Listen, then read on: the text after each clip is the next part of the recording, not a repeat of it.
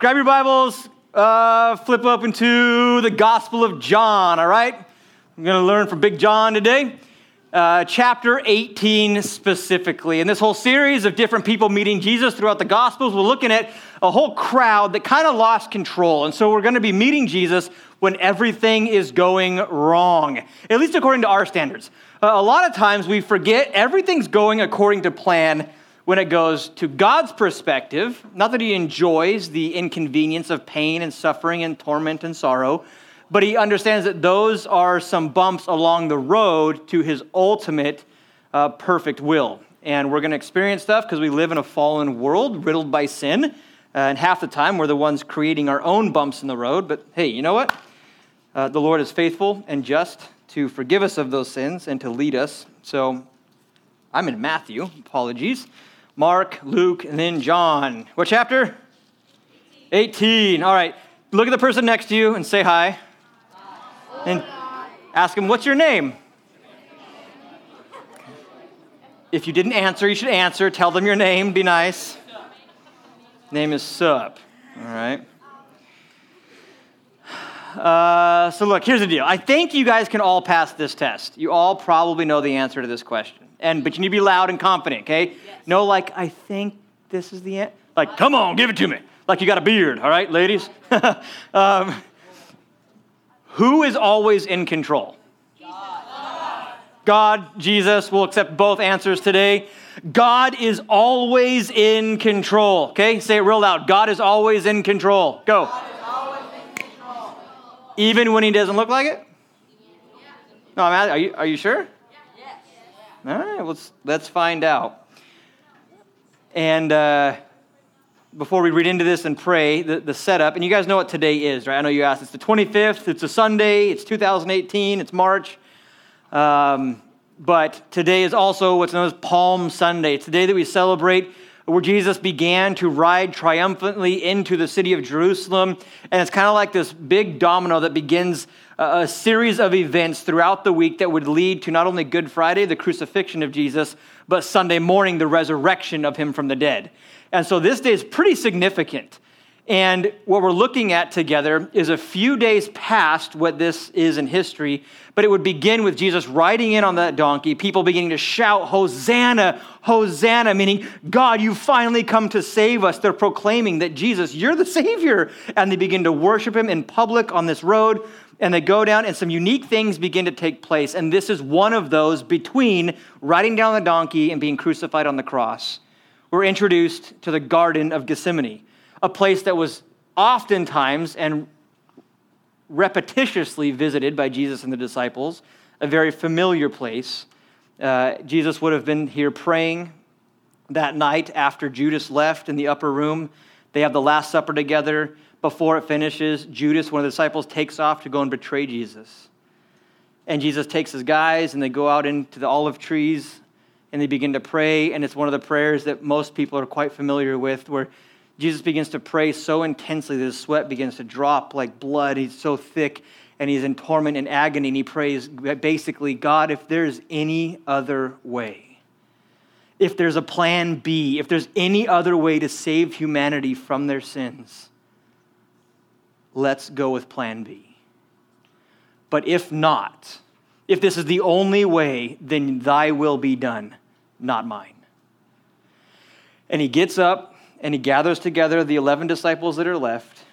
And what we find here in John chapter 18 is them beginning to exit, and something unique takes place. We're going to read through a couple verses together, and then we'll pray and learn something, all right? John chapter 18, starting in verse number 1.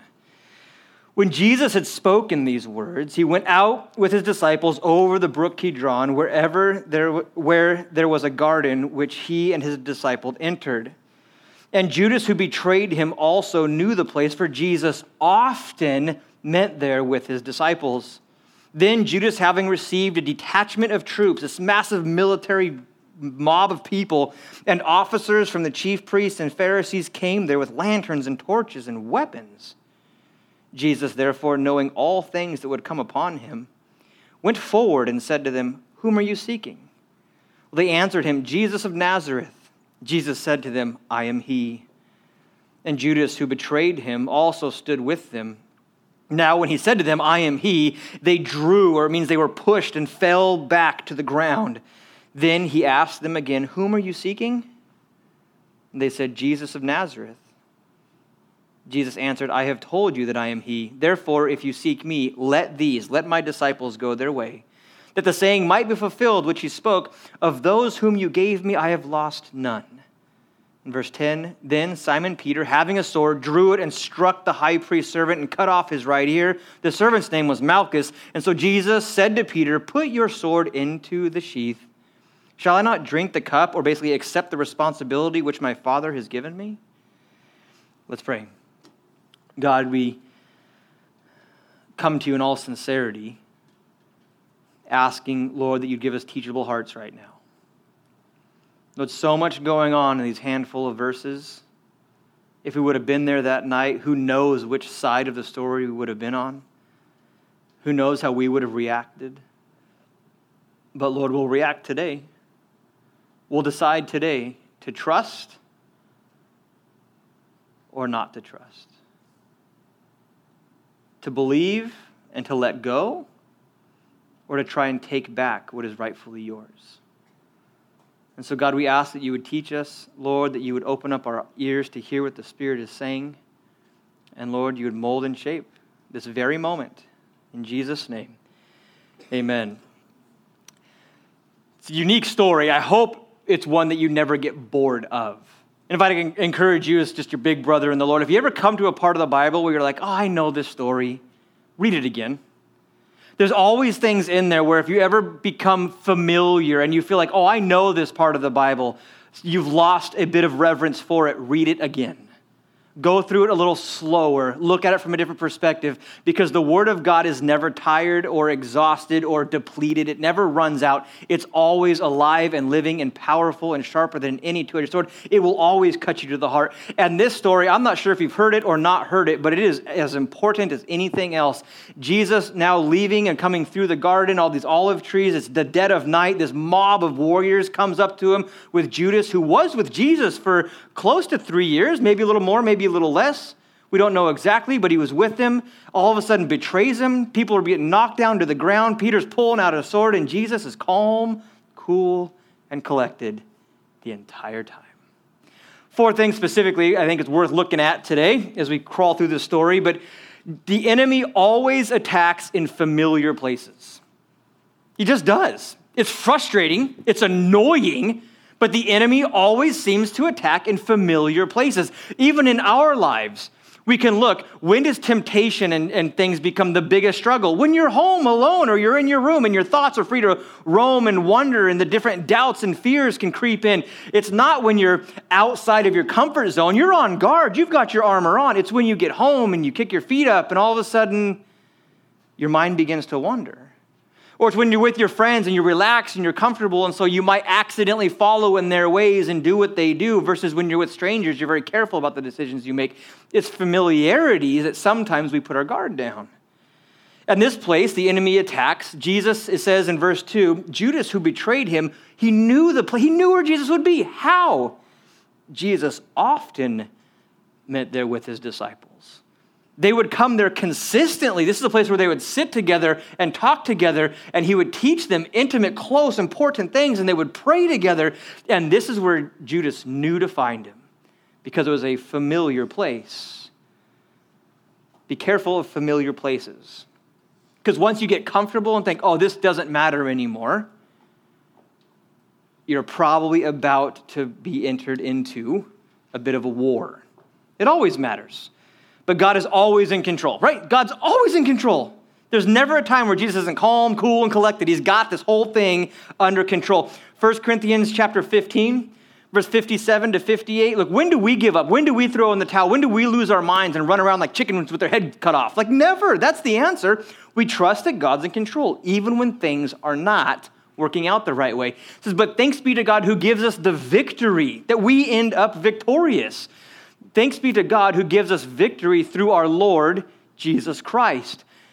Therefore, because of that, meaning because God's going to allow you to triumph, because God's going to give you victory, because God's going to make you come through this in a way that is overcoming, my beloved brethren, be steadfast, be immovable, don't be shaken, don't turn and run, don't hide, stand your ground, always abounding in the work of the Lord, knowing, and here's the point, that your labor is not in vain in the Lord.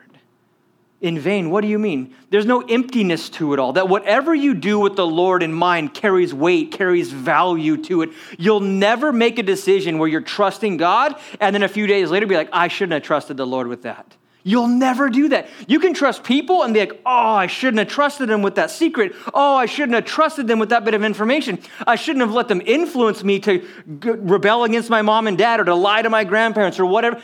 And we can give people certain things in our life. We can trust people. We can do things and learn to regret it. You will never, never, never do something for the Lord and regret it, knowing that your labor is not in vain in the Lord. Revelation chapter 3, I love this, verse 11. It's exciting and scary at the same time.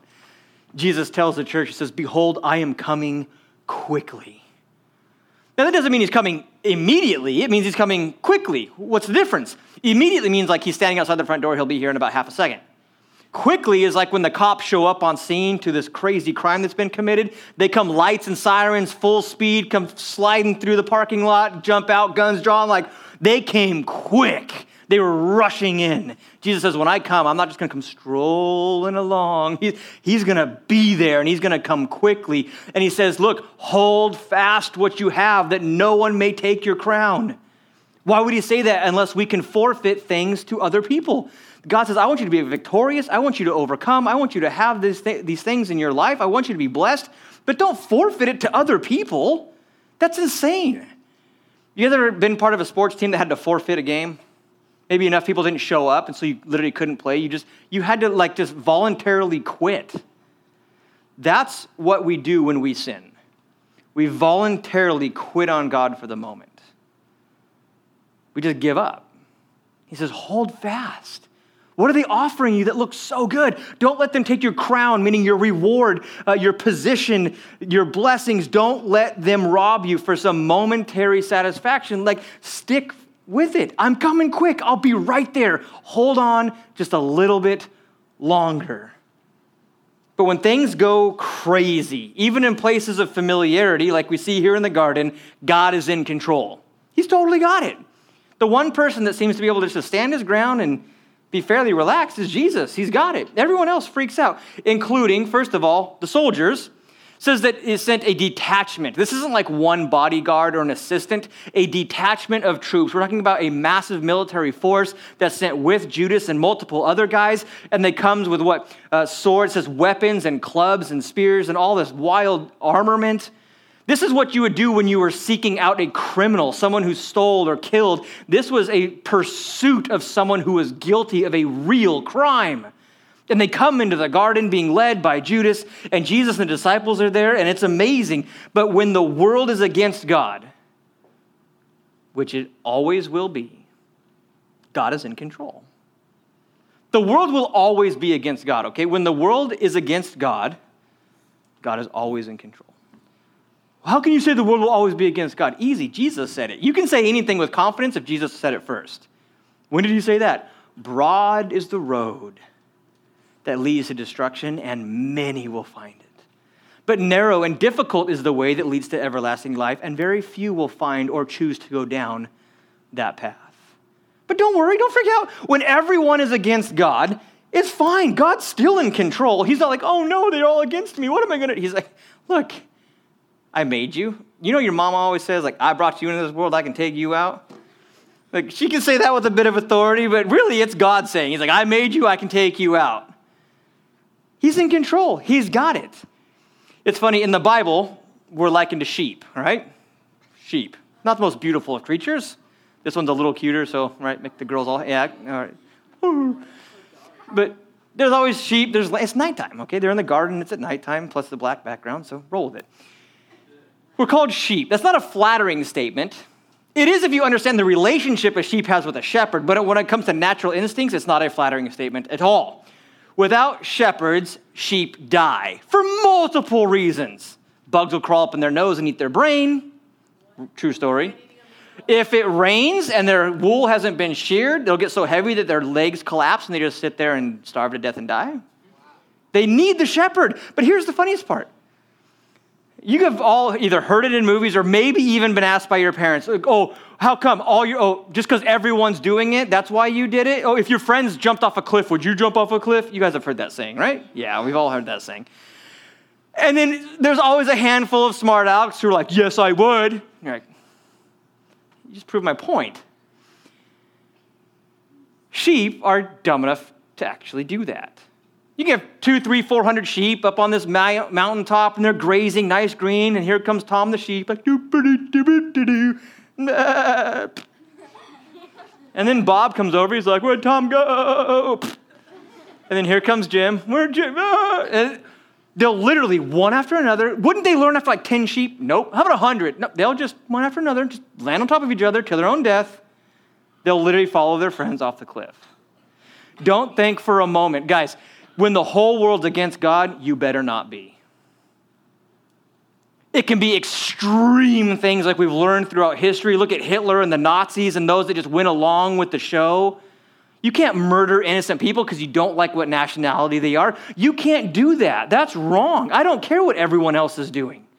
You can't make racist comments just because everyone thinks it's funny. It's the cultural norm now to kind of mock it. I'm only kidding, but half sort of.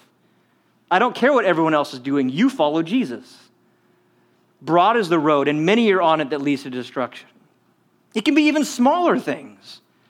It can be smaller things like that movie that's going to come out a couple months from now or a year from now or four from now, and even your Christian friends are like, come on, man, let's go see it. And you're like, dude, heck no, that's wrong. I think your mom will let you see it. Look, at this point, even if my mom said yes, I know my Father in heaven says, no, I'm not going. Broad is the road, guys, but you're to be on the narrow one, which means sometimes you'll have to be part of the minority, and you've got to be okay with that. When the world's against God, God's in control. He always is, he always has been, he always will be. A couple things that are worth noting in this whole thing, this mob that shows up, the detachment of soldiers, here's the deal, okay? One, the attack had more support than the defense. The attack had more support than the defense. They just did. So what? Did you just run away? Not at all. Did Jesus hide behind the disciples? Help, guys, you're my bodyguards. Stand in front of him. I'm going to hide behind you. Take him out. Not at all. He steps through them. He comes forward on his own. Says, hi, nice to meet you. Looks like you guys are serious business, man. Torches and clubs and swords and spears, armament. Whew. This is what you do for a criminal. Who are you looking for? They're like, Jesus of Nazareth. Oh, Jesus of Nazareth. I know that guy. I know that guy. They knew the name, but not the face. Isn't it interesting? Jesus steps out voluntarily. Hey, how you guys doing? Man, you guys are tough. Who are you looking for? They knew the name, but not the face. I wonder how many people in the world know the traditional stories of the Bible. They know about Christmas and Easter. They know about the name of Jesus. They know him as a character. They know him as a religious figure. They know him as a great role model for life. But they don't know him. They've never entered into a relationship with him. Their prayers are just robotic for the cheeseburger they're about to eat. They're not pleas of desperation or gratitude.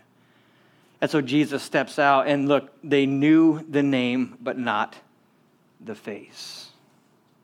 Jesus is still in control. It says, I'm he. And it says, it's interesting, you read all the accounts that they were literally pushed back by whatever force is going on here. I can't perfectly describe to you guys, but he says, I'm him. I'm Jesus. I'm who you're looking for. I am he. Is it because in that moment his divine nature was exposed and the power of God literally just knocked him to the ground? Maybe. It's possible.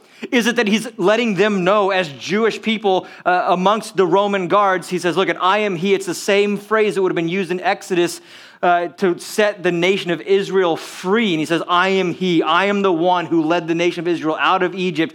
Maybe that's it. I don't know. But what I do know is God's in control and he's got this. Now the enemy is on the ground. The mob, the majority, has no power. And they begin to get up and realize something. That even though they're the majority, Jesus has control. Jesus has the power. Proverbs chapter 30, verse 4 says, who has ascended into heaven? Not me. I haven't. Have you been there? You haven't gone there. You don't have the power to go up to heaven and or come back down. Who has gathered the wind in his fist and bound the waters in his garment? Look, I can't control the temperature in my own house half the time. God controls the weather and all creation. Who has established the ends of the earth, and what is his name, and what is his son's name, if you know? But a name's not enough. You got to know him. Isaiah chapter 40 says, to whom then will you liken me? Or to whom shall I be equal, says the Holy One. Lift up your eyes. He says, look at what I've made. Look what I've done. He's created these things. Who brings out their hosts, the stars, the galaxies, the planets by number? He calls them all by name, by the greatness of his might and the strength of his power. Not one is missing. That Jesus, he's in control. He created all things. He sustains all things. He says, look around. It's awesome. Psalm 66, verse 7 says, he rules by his power forever. It's awesome. It means whatever comes over the next days, weeks, months, and years of your life, God's in control. He's got it. He's got you covered, okay? Isaiah 40, verse 10 says, my counsel shall stand. This is kind of God giving us a heads up. It's kind of like, well, okay, like I'm glad you think you got some say here, but you just sit down and listen to me now. He says, my counsel shall stand, and I will do all my pleasure. If we ever forget who's in control, we need to remember pretty quickly, God says, I am. God says, I'm in control, you are not. So make sure you're standing on the right side of this whole thing. Jesus wanted another way out. Didn't he pray? Lord, if there's another way, let this cup, this portion of responsibility pass from me. But nevertheless, not my will, but thy will be done. Within the pain and the death would be the forgiveness of our sins. So far, we know this, right? God's in control. Tell your friend real quick one more time. God's in control. He's got you. He's totally got you. So, real quick, when the world is against God, who's in control? God, right? God's in control. Plain and simple. What about the next thing? Well, all right, let's move on. When our friends turn against God. What do you mean when our friends do? My friends would never. Can you control your friends? Not a bit. All you can control is the decisions you make, and that's all the influence you have. You can't even control what happens to you. You can just control what you do with it. When our friends turn against God. See, Judas wasn't this random guy. Jesus picked him. He was amongst the 12 for years. They were together. They sacrificed and they labored and they endured and they ministered and they taught and they were together. These guys were together. Imagine what the disciples felt. They see the military coming through the olive trees. They see the swords and they see the torches. And then they see Judas. Like, what are you doing here? Judas, what are you doing? You'll feel at times in life, like, dude, what are you doing? People that you know and care about and love and have spent time with, what are you doing? But don't forget, Jesus is still in control. A disciple led the assault. We shouldn't be terribly surprised. Like, oh my gosh, what's going on? I mean, after all, wasn't Satan one of the angels in heaven? If an angel in the presence of God can fall and turn his back against the Lord, then certainly any one of us sin-riddled people can, for sure. The Bible's never highlighted our faithfulness. It's just directed to God's faithfulness. Betrayal does not always have on an evil face. It doesn't always look scary, always look deceptive. In fact, it usually looks pretty pleasant, kind, and sometimes familiar. So not only was it a familiar place, but now it's a familiar person, someone that everyone knew. Jesus, if you read Luke's account in chapter 22, Jesus says, what are you doing, Judas? See, back then, a greeting, when you come in, hopefully you guys know this, when your friends come in, if they have a jacket, like, oh, hey, can I take your jacket for you? Oh, would you like a glass of water? How about a bag of chips? I don't know, whatever. Like, you greet them with something friendly that shows and illustrates, like, oh, I care about you. You're welcome in my home. Come on in. Back then, they would. When you came in, it wasn't just a hug. You got like a kiss on the cheek. You know, like Italian mobsters, right? Like they weren't Italian; they're Jewish, but it's the same. That's what I see in my mind. I don't know. I see a bunch of like, an Italian grandma, like. So That's how they would greet each other back then during the biblical times. And maybe if you still go to Italy, I don't know, haven't been there.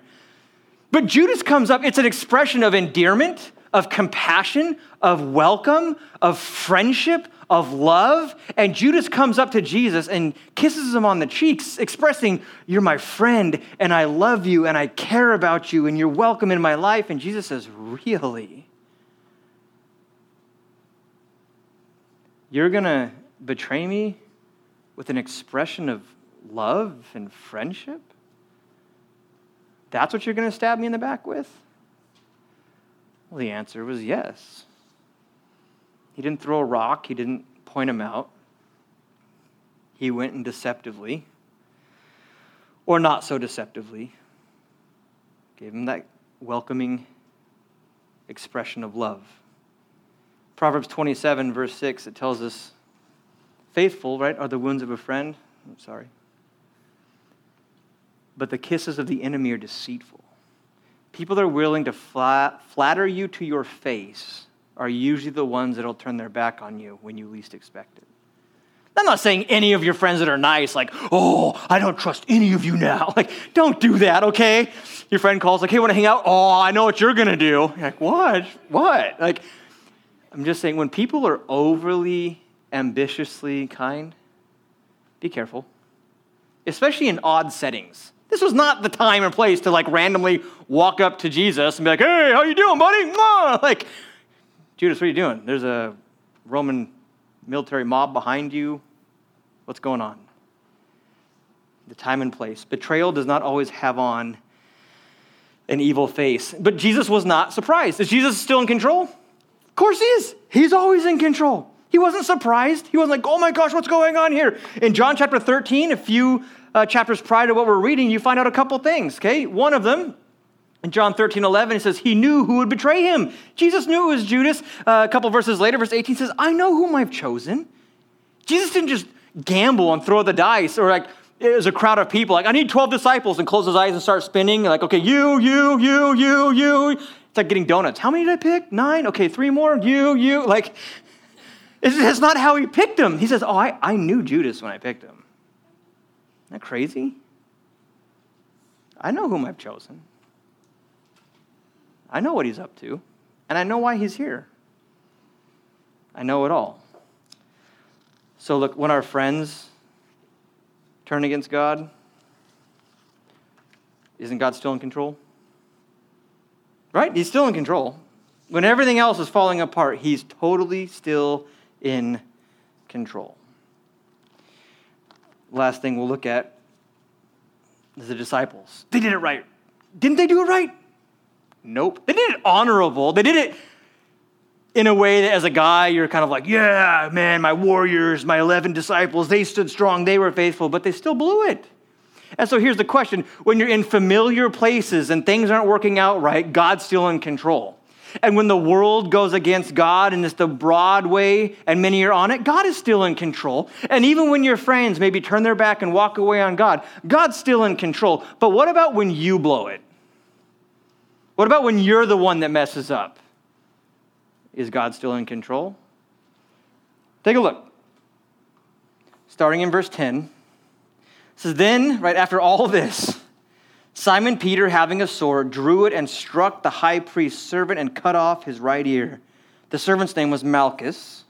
So Jesus said to Peter, put your sword in its sheath. Shall I not drink the cup which my Father has given me?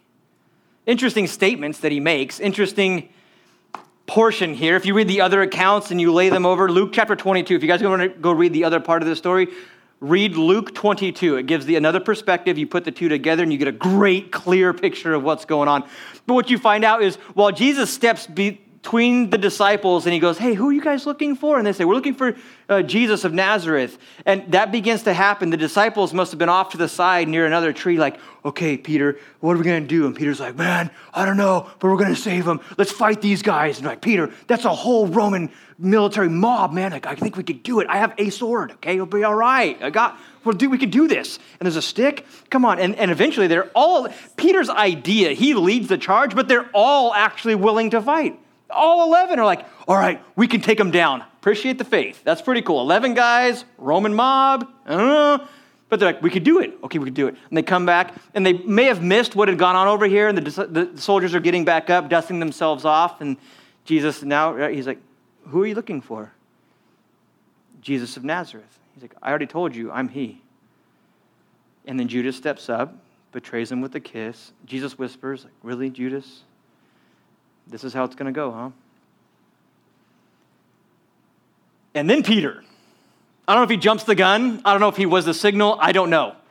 But he pulls out his sword and he goes after somebody, misses his head, takes off his ear, and it begins. Almost. Jesus, somehow, still in control. Don't you think a whole mob would tackle Peter and kill him? Why didn't that happen? Jesus is in control. And so Jesus steps in, stops the whole situation, says, Peter, put your sword back, please. This is not the time. This is not the time. He encourages them in two things. One, don't get pulled in. Don't get pulled into the chaos. Don't get pulled into the corruption. Don't get pulled into the fear or the worry or the manipulation. Don't get pulled in. Peter, put your sword away. But then he reminds him of something else. Again, read the other gospel account. He says, don't you know I could call down legions, 12 legions of angels, Peter? He warns him, don't get pulled in. And then he reminds him, I'm in control. I've got this. 12. How many is 12 legions? 80,000 warring angels from heaven could come down and obliterate the entire city if Jesus wanted. It would have been that easy. Peter, I don't need you. I have an angelic host of warriors. Calm down. I'm in control. And so what about when you mess up? What about when I mess up? Is God still in control? Because see, sometimes that's where we begin to take it back, and we feel like we have to do something to get God to love us again. We have to do something to pay off the penalty of our sin. We feel like we've somehow now finally done something that God couldn't forgive. God could forgive the mob. God could forgive Judas. God could forgive. You just can't forgive me. It's not true. Not a bit. Peter goes for it, but he goes for it in the wrong way. This is for all of us, I would imagine, but doubly for us gentlemen. Sometimes the courageous response isn't the correct one. Okay? Sometimes the courageous response isn't the correct one. Sometimes you can be bold and you can be aggressive, you can stand your ground, and that's not what you were supposed to do. Sometimes letting God handle the situation is the right response. Sometimes there's things that are broken that you and I just can't fix, and that we let the Lord have it. The Bible says there's a time to kill and a time to heal. Old Testament truth. There's a time for everything. There's a time to break down and a time to build up. Peter, though his response was admirable, it was wrong. Don't get pulled into the drama. I love what 2 Timothy 2:13 says. If we are faithless, he remains faithful and cannot deny himself. So then what's the deal here? Well, the deal here is somewhere between riding down on a donkey and people worshiping, saying, Jesus, you finally come to save. Lord, you've arrived. And then they go down into the city, and some unique things begin to take place, and now they have supper in the upper room, and Judas is found out as the betrayer, and he leaves, and Jesus goes into the Mount of Olives, and they're praying there. And he prays, Lord, if there's any other way, if there's any other way, nevertheless, not my will, but thy will be done. And he comes out into a familiar place, and everything falls apart. His own friend betrays him. The world is against him. But he's 100% in control.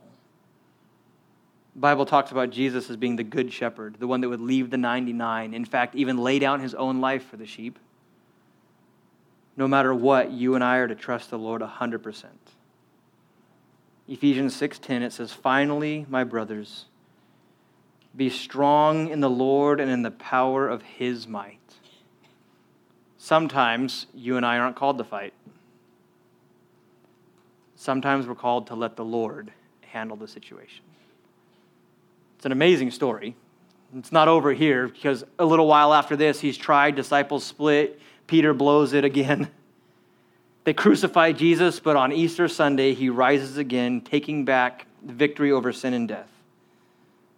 He's always in control. He's always in control. So I don't know what's going on in your life. I don't know what's going to go on in the future, but I know this, God can handle it. Just make sure you respond the right way. All right? You guys can close your Bibles. We're going to pray and worship here in a minute. But I want to encourage you guys to just think, even through worship, just a little bit differently, okay? Think about your life just a little bit differently or more clearly for a moment. If every action, everything you did, there's a messenger, right? Your guardian angel was there and, whoa, did you see that? And he gets back to heaven and runs down the hallway, click, click, click, click. Oh, God, what? You should have seen it, man. You should have seen what Tim did.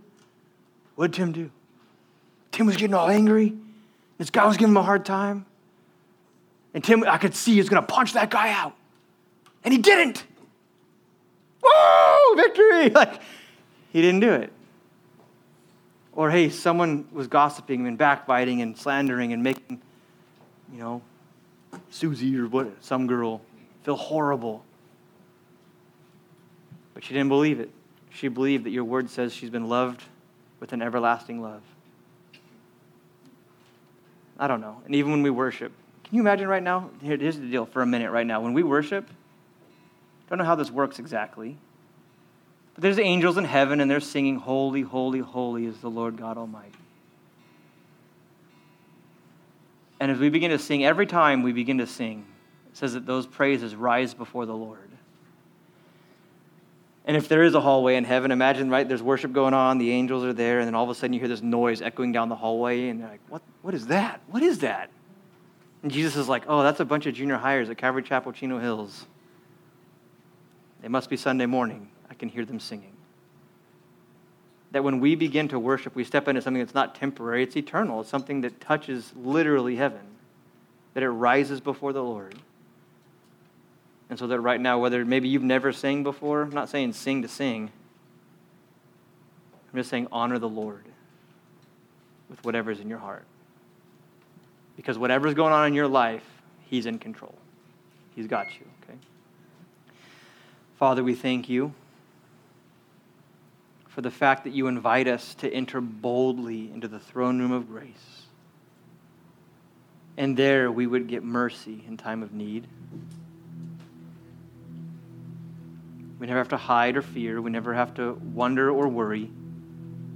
Just come confidently. God, I thank you that amongst at least this portion of Scripture, it's very clear things will go crazy. But you always seem to have it under control. In Jesus' name, amen.